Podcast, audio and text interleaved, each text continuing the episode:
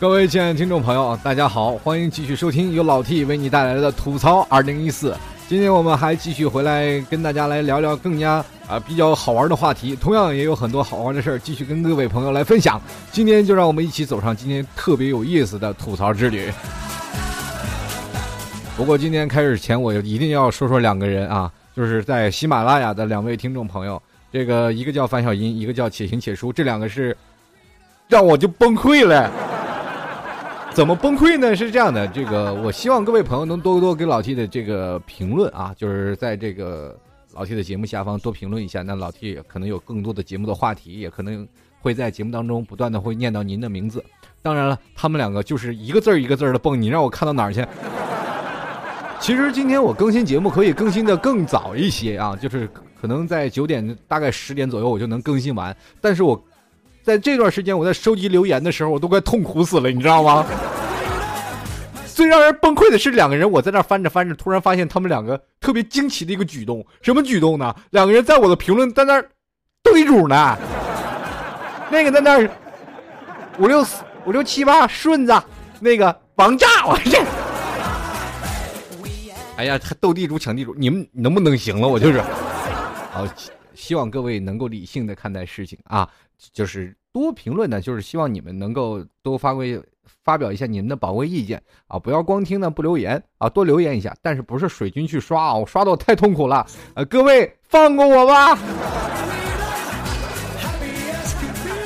在这里跟各位朋友啊说一下，理性的啊理性的刷，要不然我每次的节目的时间我就光翻这些留言就快痛苦死了。呃，希望各位朋友都有时间。多在这个评论区呢，跟老铁来留言，说说您的事儿，或者是在老 T 的微信公众平台也说说，呃，关于您的一些见解，或者是您一些有趣的事儿，都可以跟老 T 来节目当中说一说。那么老 T 有一个板块是专门去说你们这个留言的时间。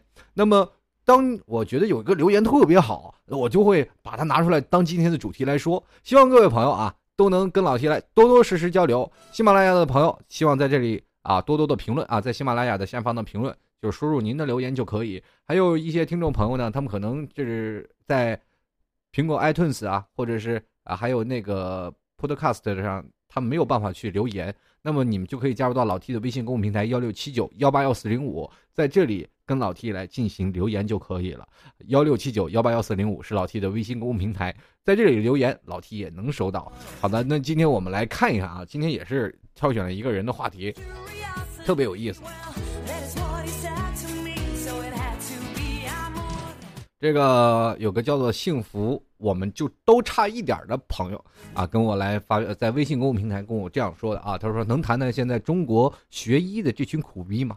从上大学的时候起，本科啊就要比其他的专业多读一年，嘴里的饭呢还没有咽下，又要去实验室。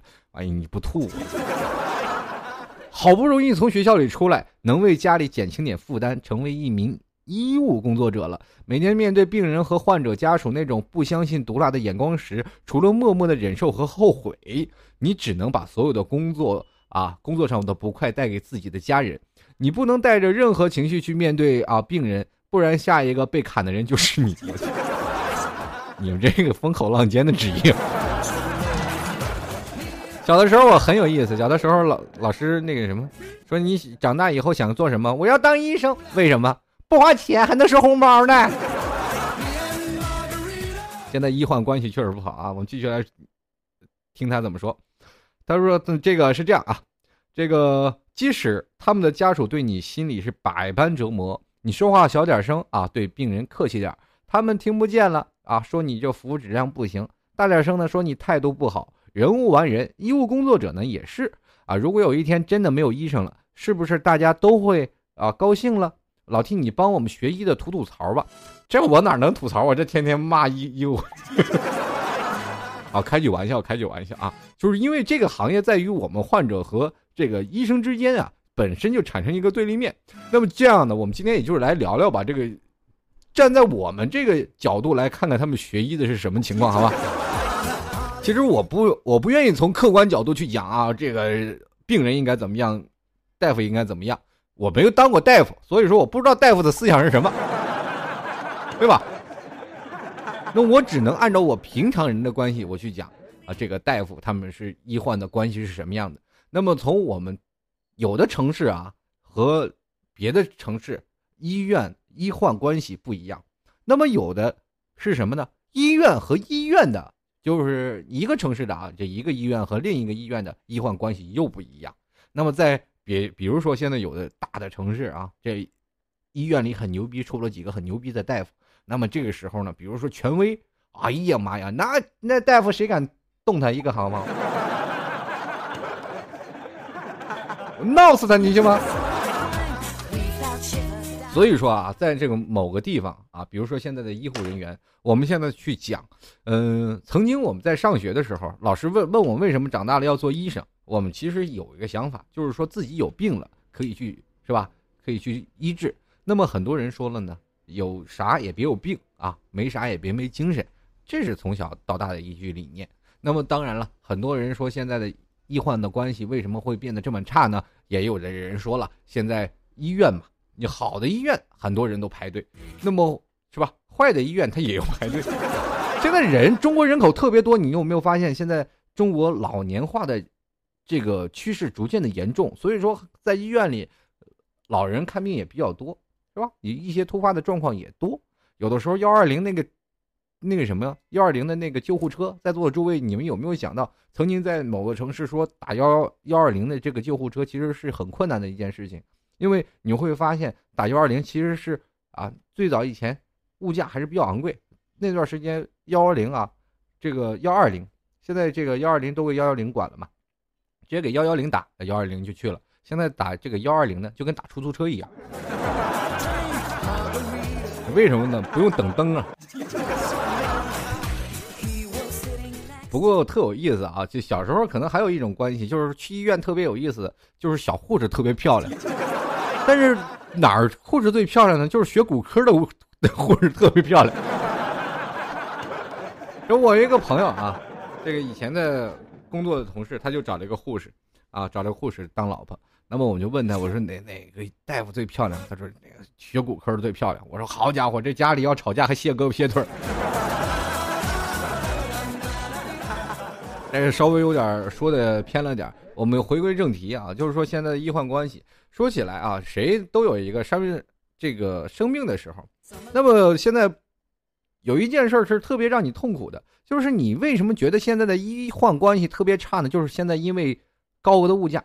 还有高额的药费，很多的时候我们还看到很多医院爆出了一些丑闻啊，比如说医院的收的一些药物啊，就是最早以前吧，这个不是造谣啊，这是很早以前就有有一个曝光的啊，电视台也曝光过，就是医院里啊，大夫开什么药啊，是花了多少钱，他们都有提成的，你是缺不缺德？这家伙，好家伙，你在座的诸位，你们有没有上？最早以前感冒啊，嗯，可能是十年前吧。十年前感冒大概十五块钱一瓶盐水就挂完了。我记得我曾经啊，在小的时候，我小的时候啊，生过一次大病。那那段时间去医院啊，本来挺比较是轻微的，最后住了医院呢，就变成重度的了。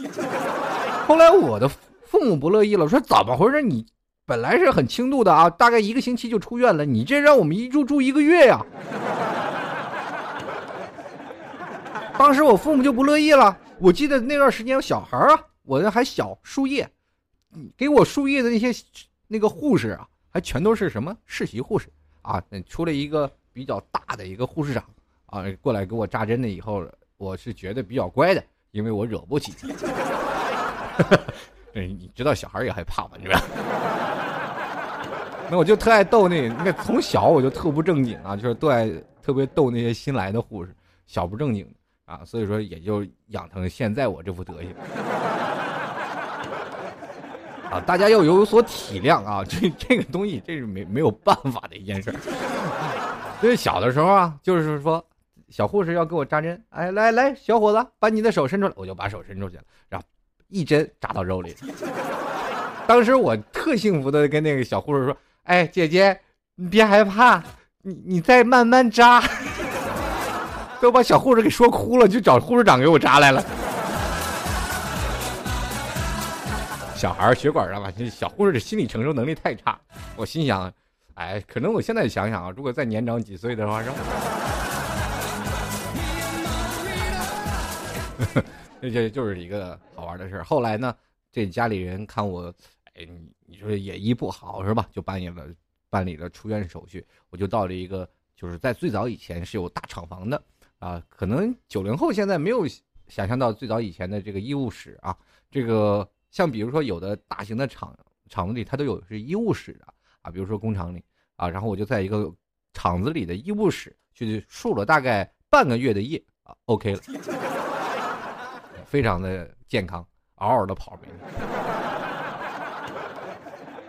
这就是说明什么呢？真的不一定贵的就好，嗯，老 T 来杭州也是经常。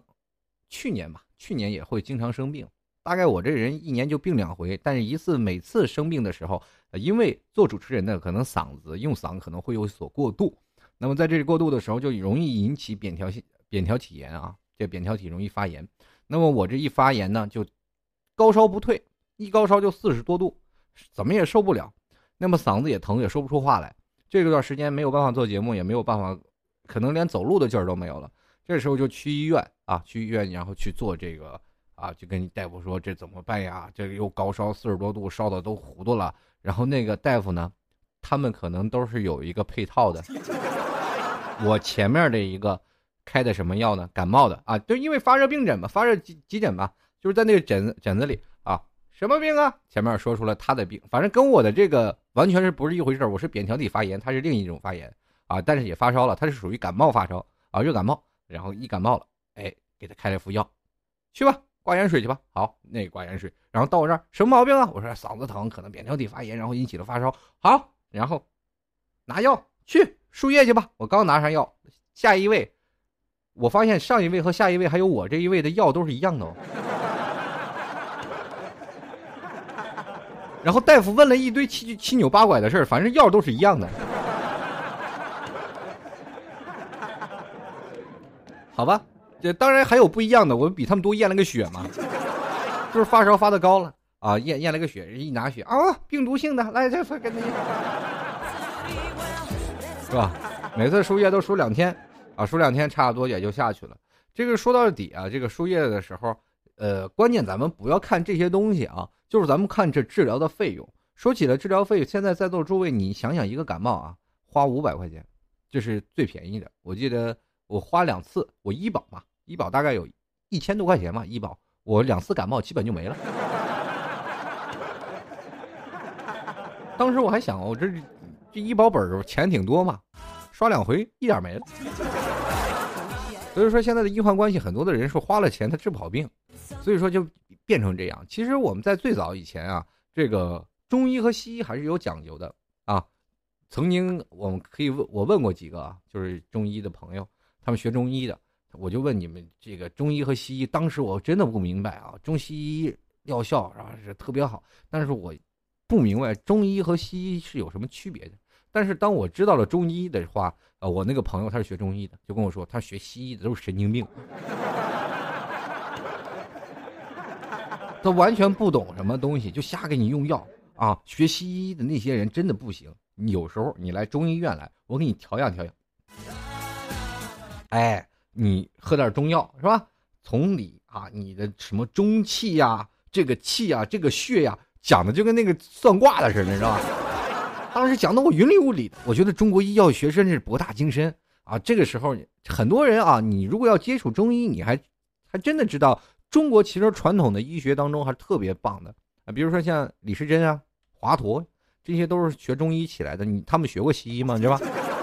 确实是最早以前他们中医传承下来的东西特别多，但是有的时候你要读中医啊，你要没有点文言文的中功底，你还真是不太了解。因为中国人讲究是穴道，对吧？湿气啊，寒气是吧？比如说你的火气啊、寒气啊比较多，像了到了这个西医那边就变成了病毒啊，你是什么病毒、什么杆菌、什么细菌、什什么什么这样玩意儿 啊？这这其实西医呢和中医就是。相近，这完全不是一回事儿的。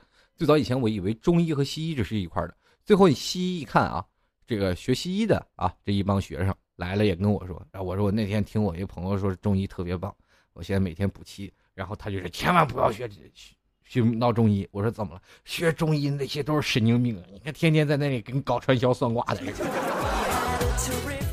我这到底信谁呀？我这。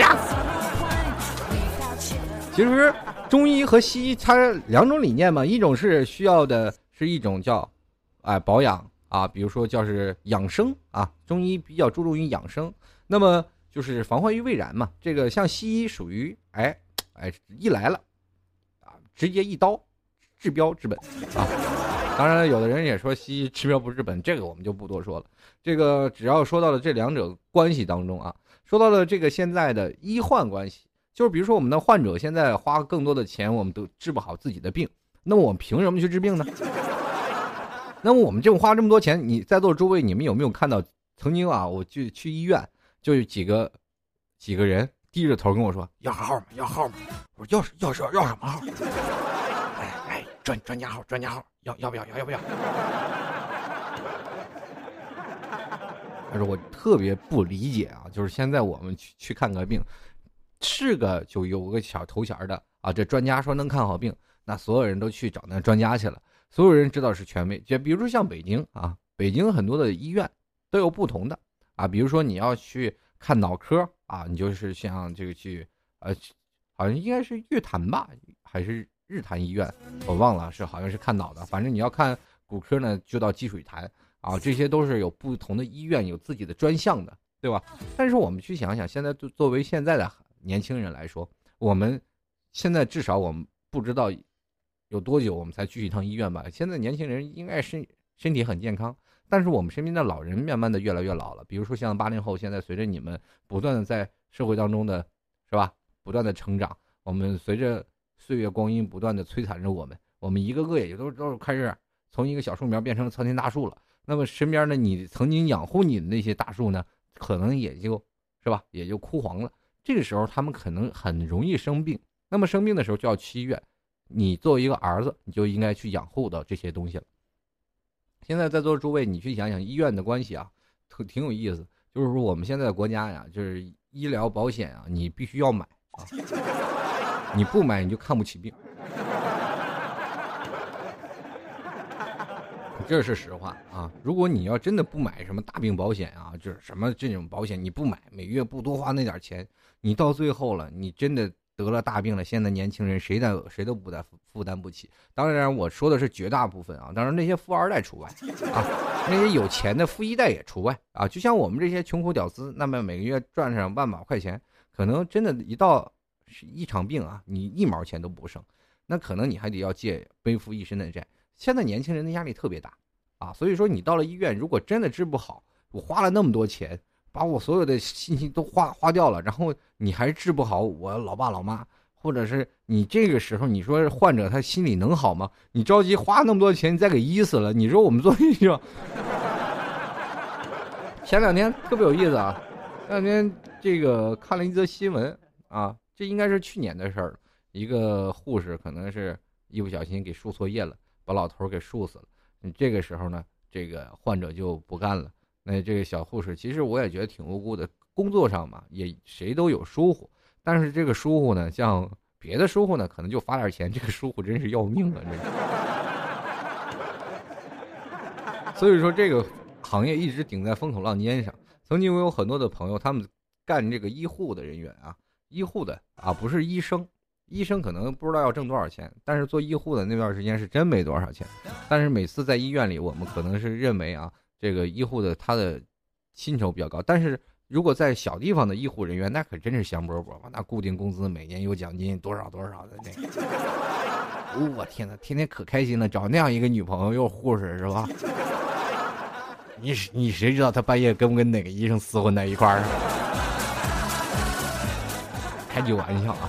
这当然这只是一片面啊。作为我们现在来说啊，我们现在的普通的穷苦老百姓，我们对于医院的来说的关系，可能我们就只知道最不愿意去的地方，人生最不愿意去的地方就是医院。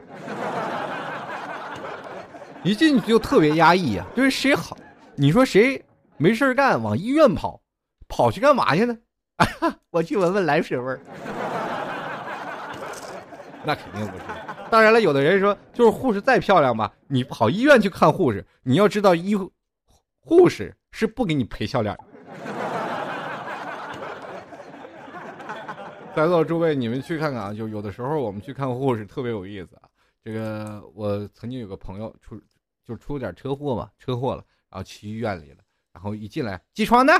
怎么了？有什么事儿？我说该换水了。好的，人就出去了，从来不给你笑脸。怎么了？怎么了？又又老爱什么老爱？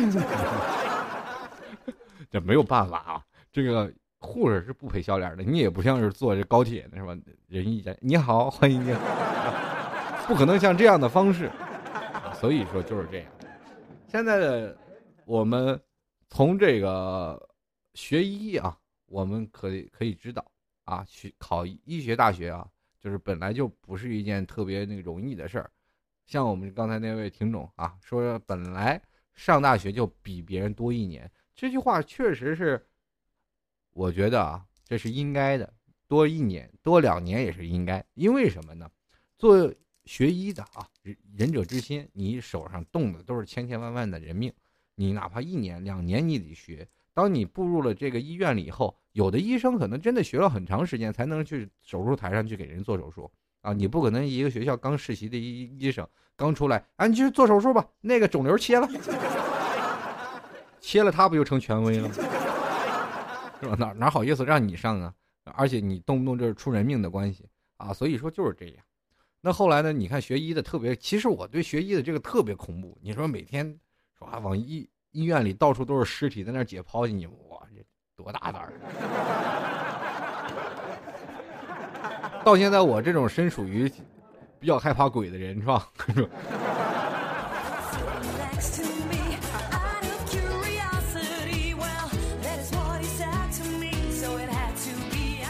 所以说，当医生们，他们可能有他们的难处啊。每个医生都是想，我们其实挣那么点工资，但是我们还要背负很多的风险啊。有的时候呢，我们每天要抢救病人，等等等等一系列的。其实作为医生，他们也是每天很忙的。呃，很多的职业，你去看看，我比如说排队，每天啊，不断的跟走马灯一样，来一个病人，来一个病人，他每天要接待很多的病人。当然了，他不可能每一个对你就充斥着笑脸，他们很累啊，确实是这样的。呃，我记得在一个大的医院啊，在杭州有一个大医院，我去那里排队，大概排了一上午，排了这个点又跑到这个点说你去几楼拿药，然后再去排队，然后去看大夫，然后前面叫着号啊，就跟银行一样，嘣，几号几号，请进来是吧是吧？眼科什么科什么科啊，我就去了去了，然后大夫就是很有气无力的说啊，你这这个怎么样怎么样，给你讲了一堆。其实这些时候你可以去想，他们也挺累的。啊，当然累归累，钱还是要花的。那大夫每次，我记得他们只要大笔一挥，就没有少花钱的。这就是为什么我特别痛恨医院啊！第一，它是一个非常让我觉得不健康的地方；第二，就是让它是让我太能烧钱的地方。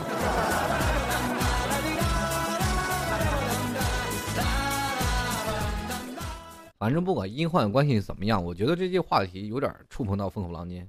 现在每个人呢，生了病呢就该打针吃药，就应该去医院去看医生。那你花这点钱呢？我觉得首先我们不应该批评现在的医患关系，应该是国家的现有的政策啊。比如说有的像美国的这些国家的，他们对于医疗体系就非常的完善啊。比如说像你去医院看病，应该都不用花钱啊。当然这也只是风言风语啊。有的人。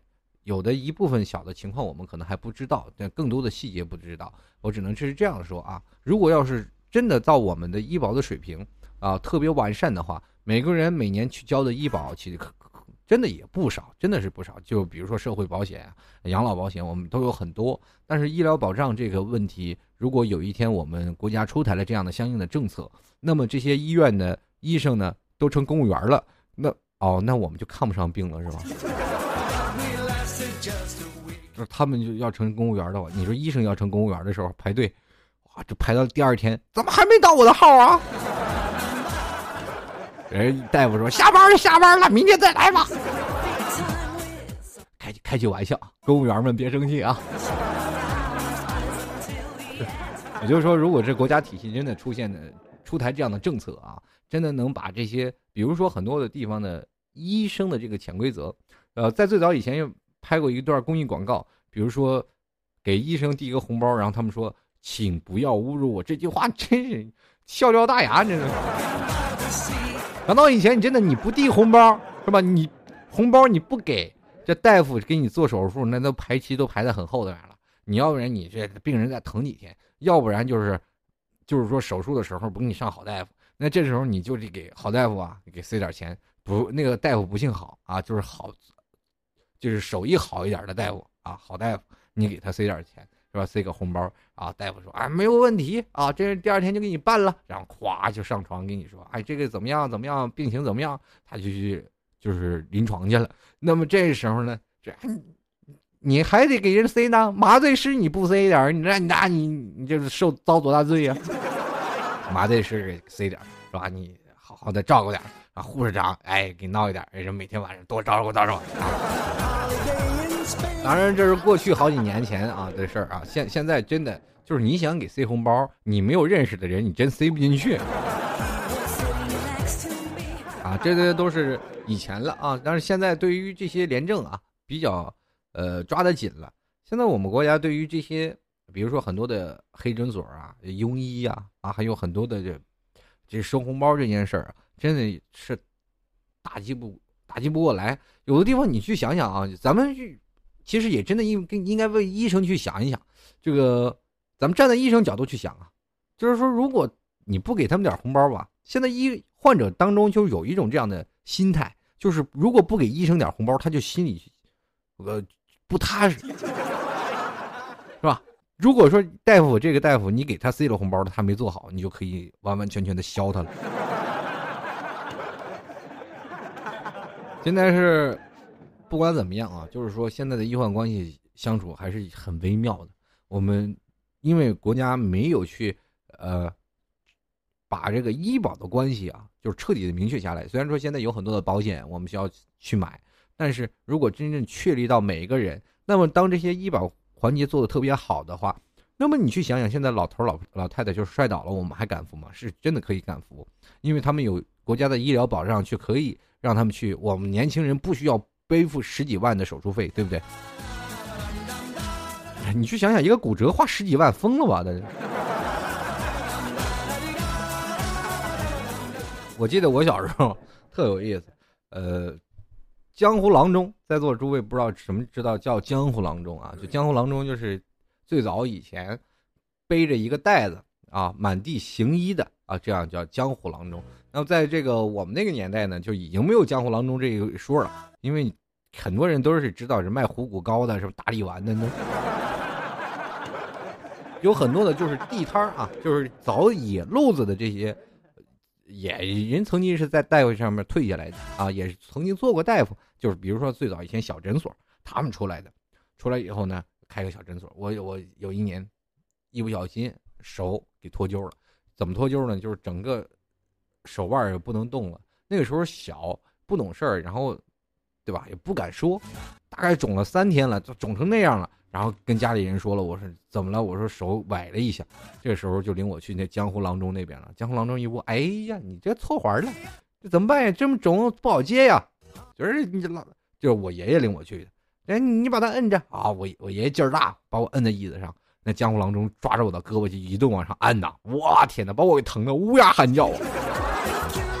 不过倒是给安好了啊，把我的胳膊一直给安着，很好。呃这个确实是让我觉得值得高兴的一件事啊！至少这个大夫给我们闹好了。对，另一点呢，就是说我们在这个前段时间老去踢球啊，就是应该是前两年踢球的时候，一不小心把手给给摔伤了，就是摔的什么呢？就骨折了。这骨折怎么办呢？啊，这一骨折了就找个大夫吧。这找大夫呢，这这大夫那天都休息了，那怎么办呢？就大夫家里去找吧。就到到大夫家里，大夫在家的时候一说。哦，骨折了，咔嚓咔嚓咔嚓给我安上了，哇，把我给疼的呀！我 说疼，那待会儿去医院吧。然后当时我们就咔咔咔给大夫塞了五十块钱嘛，小医院嘛，这没办法。给大夫拿了五十块钱，我大夫说啊，你等一下，哇，屁颠屁颠骑着摩托车就过来了，哇，给我又又绑这个药呀，又干什么？一会儿就给我整好了。这如果要是不整的话，真的不好找啊。所以说，这生活当中的一些小事儿啊，这个怎么说呢？我还得挺感谢那大夫。你你要去想想，你要是吧，给点钱，你让那大夫怎么写，他都怎么写，怎么帮你他就怎么帮啊。这就是片面的小地方的事儿啊！这我在那个地方就是整个人口不超过三万，大地方没有这样的事儿啊！你 听个乐呵就行，你不千万不要啊！老弟说那一万，那你塞钱就行，千万不要这样。你这你千万不要传播这样的信息。这这就是特别有意思的一事儿。那是这个在内蒙有个小，我们那边称之为祁县，并不大啊。祁县大概也就只有几万人口啊，三四万人。呃，屁大点一个小城市，然后在那个小小祁县里，那段时间我在那里工作嘛，然后去那里，然后去，因为踢足球的时候把手给受伤了，啊，所以说发生这样一幕，啊，而且你那个地方啊，就是小地方，医药医啊，包括医疗，可能我们说的不全面啊，就是说，比如说做手术啊，大手术没有，啊，就是说没有这样的大型手术的地方，你要去做大手术啊，就就必须到的啊，比如说现按现在的。地方来说就是省城啊，你到省城那边去做，嗯，这个我们到那个小区县呢，医院也是三也四层楼呢，三四层楼，拍片儿各种什么都有，超便宜物价。我记得我验个驾驶本，大大家都知道驾驶本要体检啊，每年都要体检，因为我的本是大车本，我每年都要体检。我到了那个医院里呢，哎，去验本的时候，你知道花多少钱吗？十六块钱。整个一套体检下来十六块钱，那么现在很多城市都是八十一百，这都不一定啊。这确实是小城市有很便宜的地方。我曾经有一段时间，我也是感冒发烧，我去了那个医院，花了三十块钱就给我干好了。到了现在这个大城市，五百块钱还发烧呢。但这其实就是一种真正的这件事儿啊。在在在座诸位，如果你有时间。可以去逛一逛那些小的城市的医院，那里的医院真的就是这样，你花不多的钱，可能还能药到病除。现在这些大医院呢，反而就不一样了，就是花很多的钱，我发现我怎么都老治不好自己。实在不行，给给我开点安眠药，让吃死自己算了。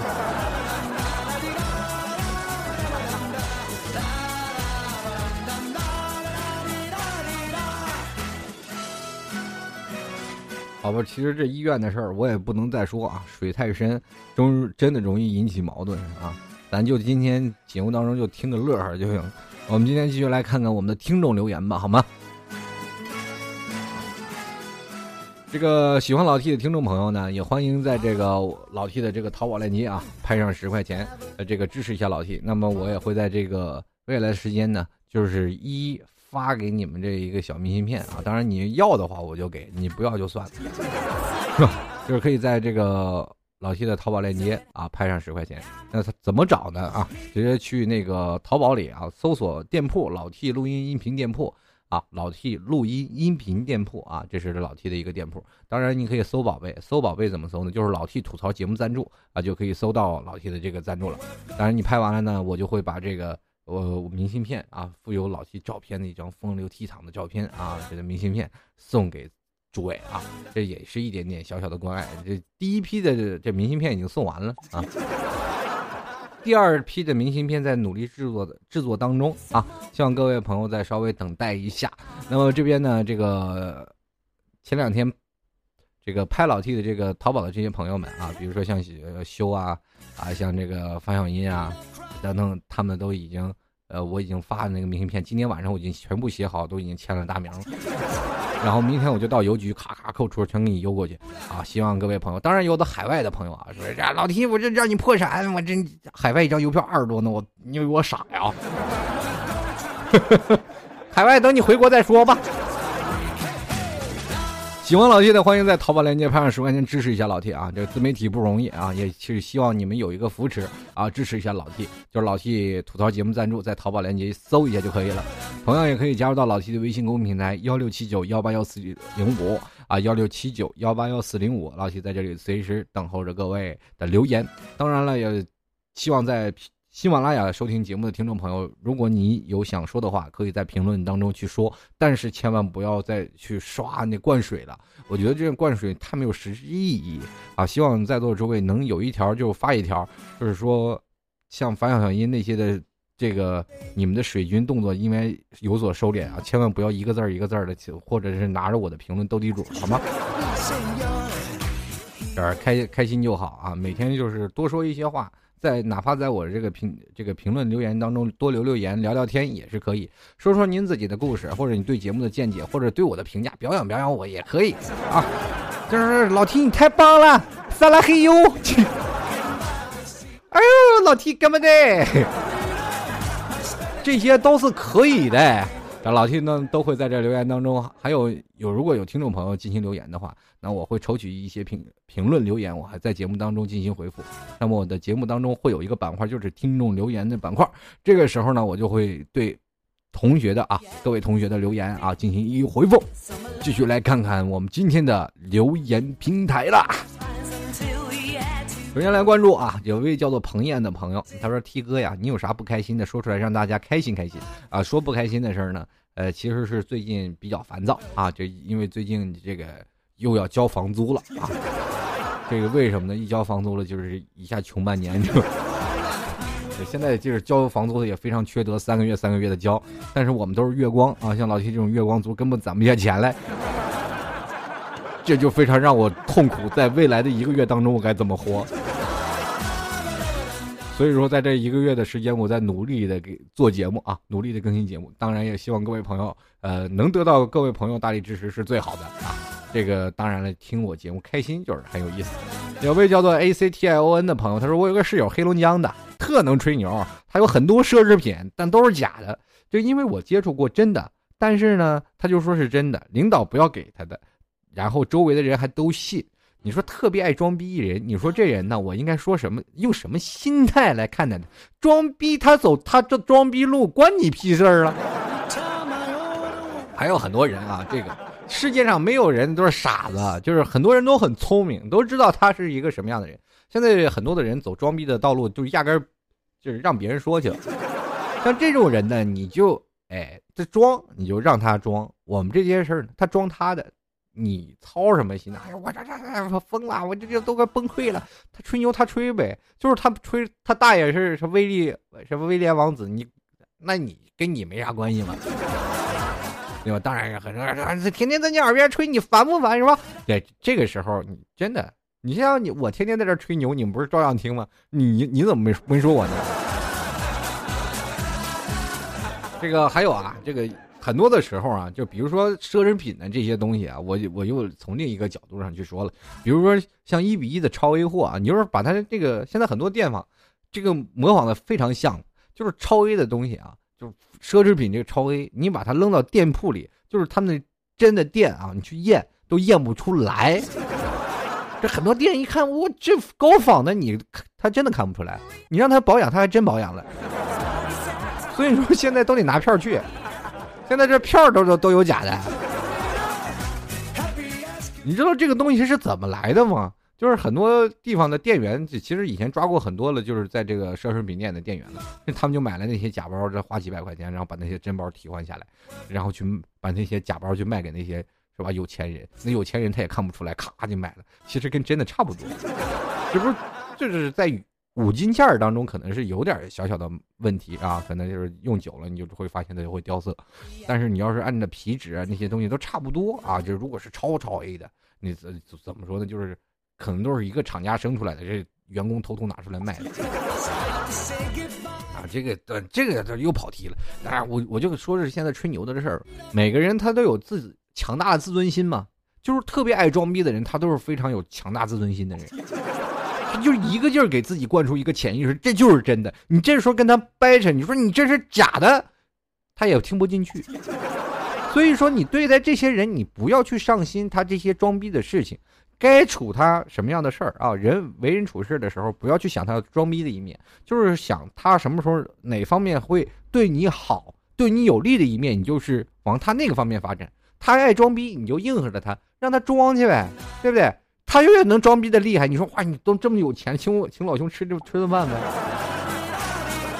我身边就有这这一个装逼的哥们儿，哇，太能装逼了，那就是酷，装酷，身边这什么东西都是拍子，咱必须穷的都都是吃泡面也要买牌子啊。后来有一天这样拿起来包穿起来特展，在我旁边，我在他旁边走，我就感觉我特 low，你知道吗？这一米八，但人家是吧，玉树临风的，每天就吹牛逼。哎，你现在混的不行，你看你一定要混成我这样，穿成这样，哇，我一直应付着，一直。顶着他啊，这顺着他，最后到了家饭店，我说：“哥，这这家饭店你老来吗？”哎，我这经常来，这吃，领哥们吃一顿呗。哎呀，你这现在今天不行，不方便啊。没事，身边还有几个朋友一起哄，没办法，面面子拉不下来，爱装逼嘛。那我们几个都穿这么 low，就你有钱是吗？就你看，请我们吃顿饭。然后他越装逼，他要成本的。我们每天就是特别捧着他，天天请我们吃饭。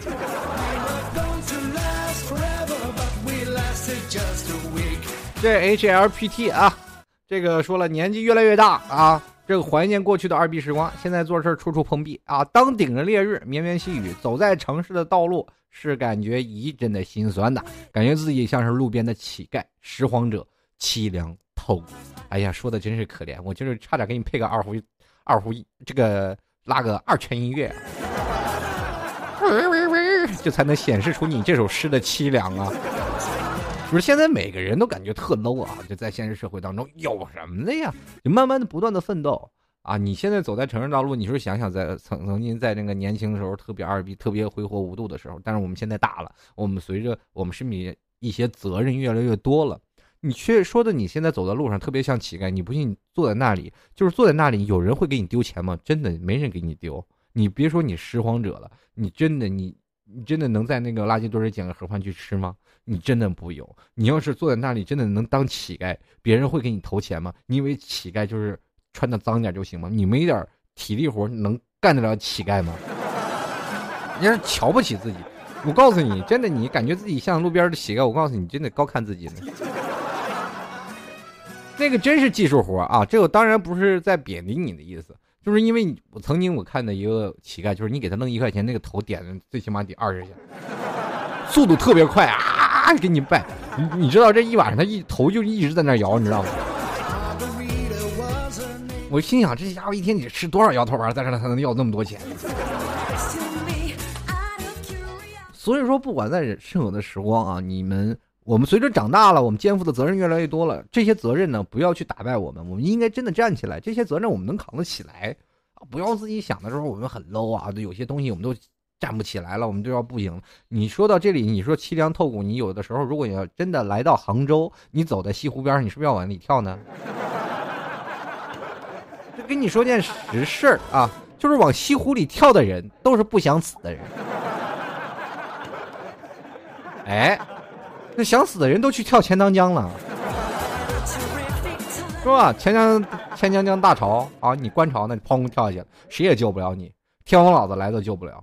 那跳西湖里全是全是游客，那水深还不到两米呢，嚓一下全给你薅起来。所以说，有的时候我们当给自己一个潜意识，就是说我自己现在特别凄凉，我现在特别自己特别 low 啊，现在现在我就是一个 loser，我不管怎么样，我就是没有办法站起来。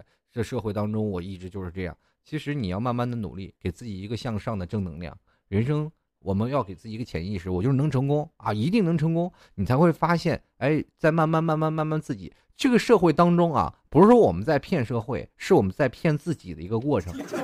为什么我们说要骗自己呢？你一定要说自己很行，我很行，对吧？你看人中国人民都很行，是吧？你就慢慢以后就变成中国人民银行了，这一定要。我说办一件事一定要成功，给自己一个潜意识，我们就骗自己。其实哪怕这件事情是不可能完成的任务，我们这一定能成功。万一有一天真成功了呢？你可能就真正起来了。人生活，我们不要去想象的说，我们不要太理想化。但是最简单的一件事，给自己鼓励。人这辈子打击自己最严重的啊，就是说打击自己最厉害的人是谁呢？是你自己。因为我们有的时候去想，如果翻越一座高山。别人说：“哎呀，翻不过去啊！”你我说：“你听你瞎话瞎白话，你都自己没爬过，你你凭什么说你爬不过去？对吧？你就是听别人，你再爬，那爬到半路上又有人说：‘哎，快别爬了，太累了，我爬一半我爬不上去了。’这个时候你发现你还有体力，你还你爬不了，并不代表我能爬呀。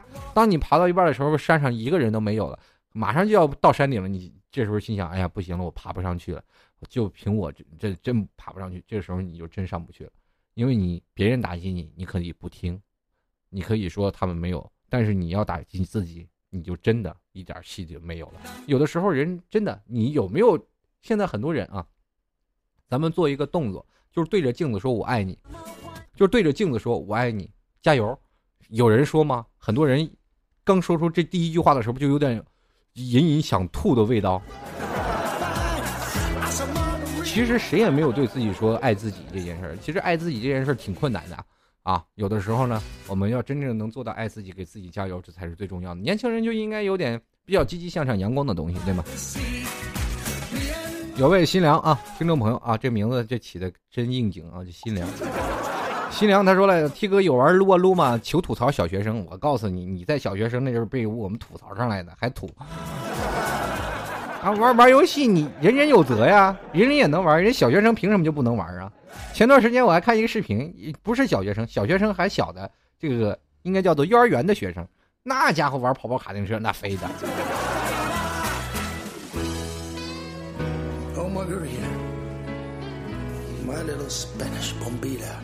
好了，我们继续来关注啊，这个叫做佛晓晨光，跟我说了一件事儿，他说买不起房买不起墓，生不起，死不起，很简单，找个大海投下去，四千多米深，捞也捞不起来。这要不然你可以去内蒙古大草原，暴尸荒野为了狼，哀哉哀哉，此乃人间之悲剧也。现在很多人，对吧？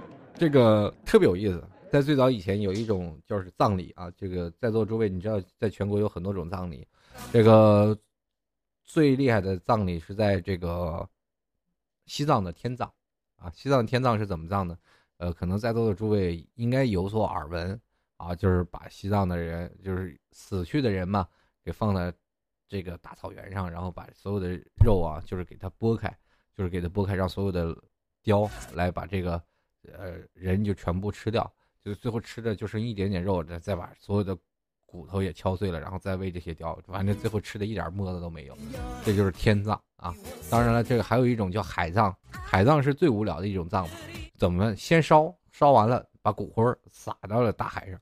这其实你要把人直接扔下去，跟屈原一样，反而会更有意思，对吧？但当然了，他说这句话什么买不起，什么买不起房，买不起墓，生不起，死不起，这件事也是特别应景，说比较符合现在的生活环境。我们现在每个人的消费理念，是我们真的买不起房，是我们也买不起墓，是我们生不起，是我们死不起。这句话，我觉得有的时候真的只是针对一些人不努力的人。在但是我们去想啊，一个非常一个大的 house，在这样的一个城市当中，我们去想，在内蒙古。大概三千一平。前两天我特别有感触的一件事是，前两天我去一趟长沙，长沙市区的房价大概是六千左右，六千左右呢。他们的一个打出的广告呢，就是说这个零元首付，啊，零首付，零首付了呢，每月交两千，房子就是你的了。我现在每月房租比他们首付还高呢，所以说这就是一个地方的一个差异。你在这一个大城市，你必然要付出大城市的一些东西，对吧？你才能在大城市下待下去。那么我们去想想，如果我们都都离开了北京，比北京，比如说现在是一万多了啊，这一万六一平米。如果所有的人都是说，哎呀，我们家乡的房子便宜，我们都回家住去了，一万是吧？我们比如说家乡的房子啊，我像老谢家乡的房子才三千，是吧？三千呀，想想在座诸位，你月工资就能买一平米啊。是吧？现在什么最可怕？就是说你月工资能买一平米的时候，这就说明这房子就能买得起。哎，这你说在这个城市当中，你买一个房子，你再进行按揭啊，再干什么，你就会发现特别轻松，对不对？木呢，这个在小地方它还便宜，因为地广人稀。你如果很多人都愿意回到家乡，你觉得北京的房价它会到一万六吗？它会到一万七吗？我告诉你，不会有。那北京的房价，如果所有的人都回到家去买房子了，那么北京的房价撑死也就六千块钱，真的，它就撑死就六千。因为你会发现，现在北京很多的房都得刨了，都没人住了。这就是一个地方呢，我们都要在大城市去奋斗。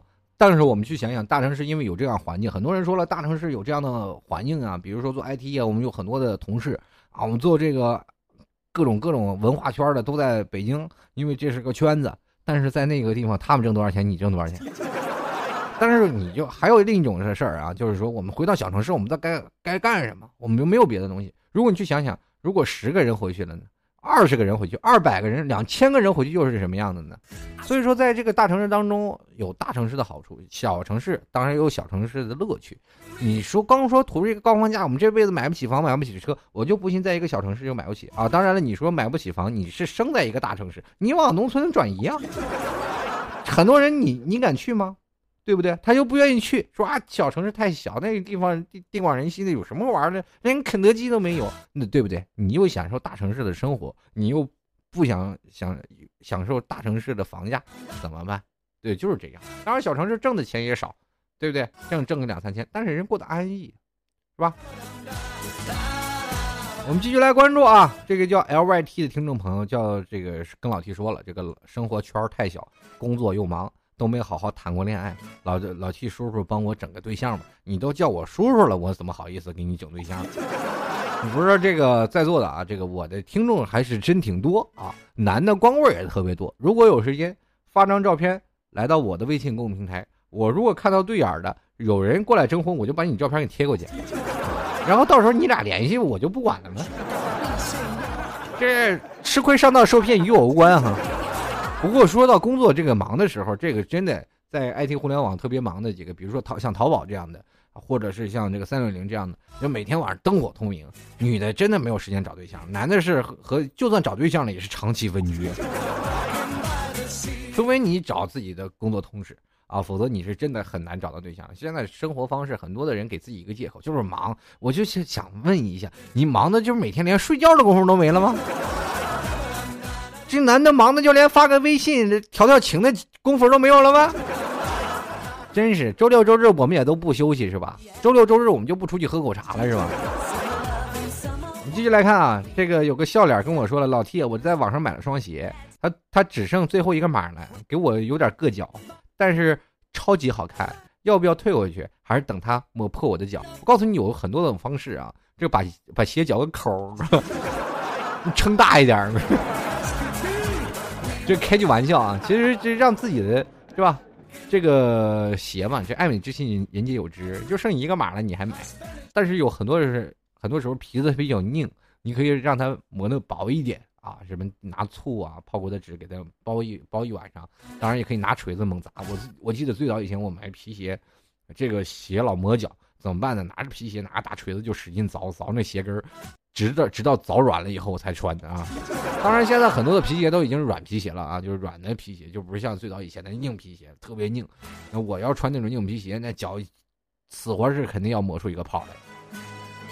继续来看啊，这个叫 C C 的朋友说，如果吴彦祖在楼下等你约会，你的拖延症立马就好了；如果是你手里有张无限的透支的黑卡，你的选择困难症啊也就立马好了。如果金灿灿的黄金堆成一面墙那么高，你的密集恐惧症啊也就立马就好了。如果别人送你一栋两个大门的别墅啊，你的强迫症你就立马就好了。那你现在也就说嘛，钱，这个综合的意思就是有钱能使鬼推磨吗？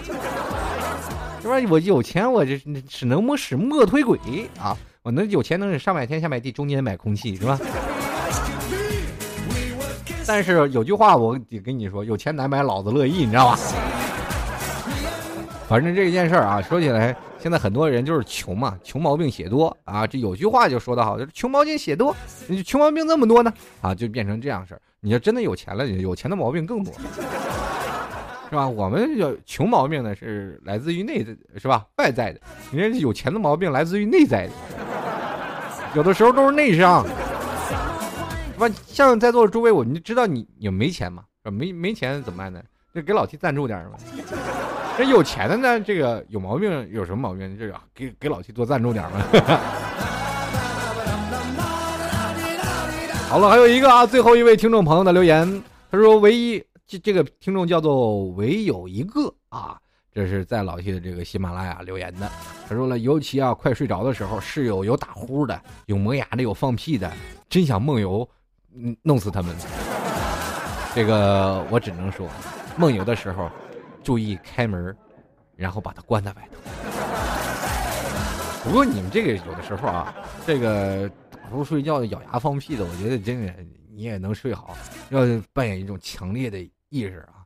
在大学宿舍里，确实什么样的人都有。当然了，我现在很多大学生啊，比如说我，或者跟别人睡觉的时候，跟别人就是说，小哥们儿啊，就是我今天去你们家住，我今天喝多了也没法了。那哥们儿肯定说，别你别去，你去了我第二天怎么上班啊？是吧？那没有办法，这打呼太严重，所以说每天就再苦再累，也要蔫蔫蔫悄悄的回家睡觉，是吧？反正就是这样啊。这个打呼呢，这我。不方便说，这磨牙其实是一种毛病。这放屁呢，那我就不好意思说了，是吧？这这个因为生理需求，是吧？不过有的时候，唯一有一个啊，就你在说这些事儿的时候，可能你的室友另外也在想你的问题啊。这个你不过这你这么年轻啊，就打呼噜。我在二十多岁的时候真的不打呼噜，那后来可能喝了酒啊，经常喝酒，然后肚子稍微有点大了，稍微有点肥胖了，是吧？稍微这个是吧？可能就是出现了这样的症状。在年轻的时候，二十五六岁的时候，二十三四的时候，真没有打呼噜这个症状，啊，这个只能说这个上了年纪病。但是年轻人一些打呼噜，这真不是一件好事儿啊。这去有的时候真去医院看一看。我现在是想去医院啊，就把这个打呼噜毛病去治好了。但是我怕呢，就是万一开刀，我这以后的主持生涯就彻底断送了。所以说就一直不敢去医院去医治这个东西。如果在座诸位有什么医治的条件，也可以跟我来分享一下。那我也可以告诉在座的诸位，你们打呼噜方式也可以啊。好了，最后跟各位朋友啊，今天这个非常开心啊，这短这个一不小心，这个今天的节目又跟各位朋友说拜拜了。就是喜欢老 T 的听众朋友呢，也可以直接在这个老 T 的喜马拉雅平台上进行留言啊。这个 Podcast 和 iTunes 的听众朋友也可以加入到老 T 的微信公众平台幺六七九幺八幺四零五幺六七九幺八幺四零五。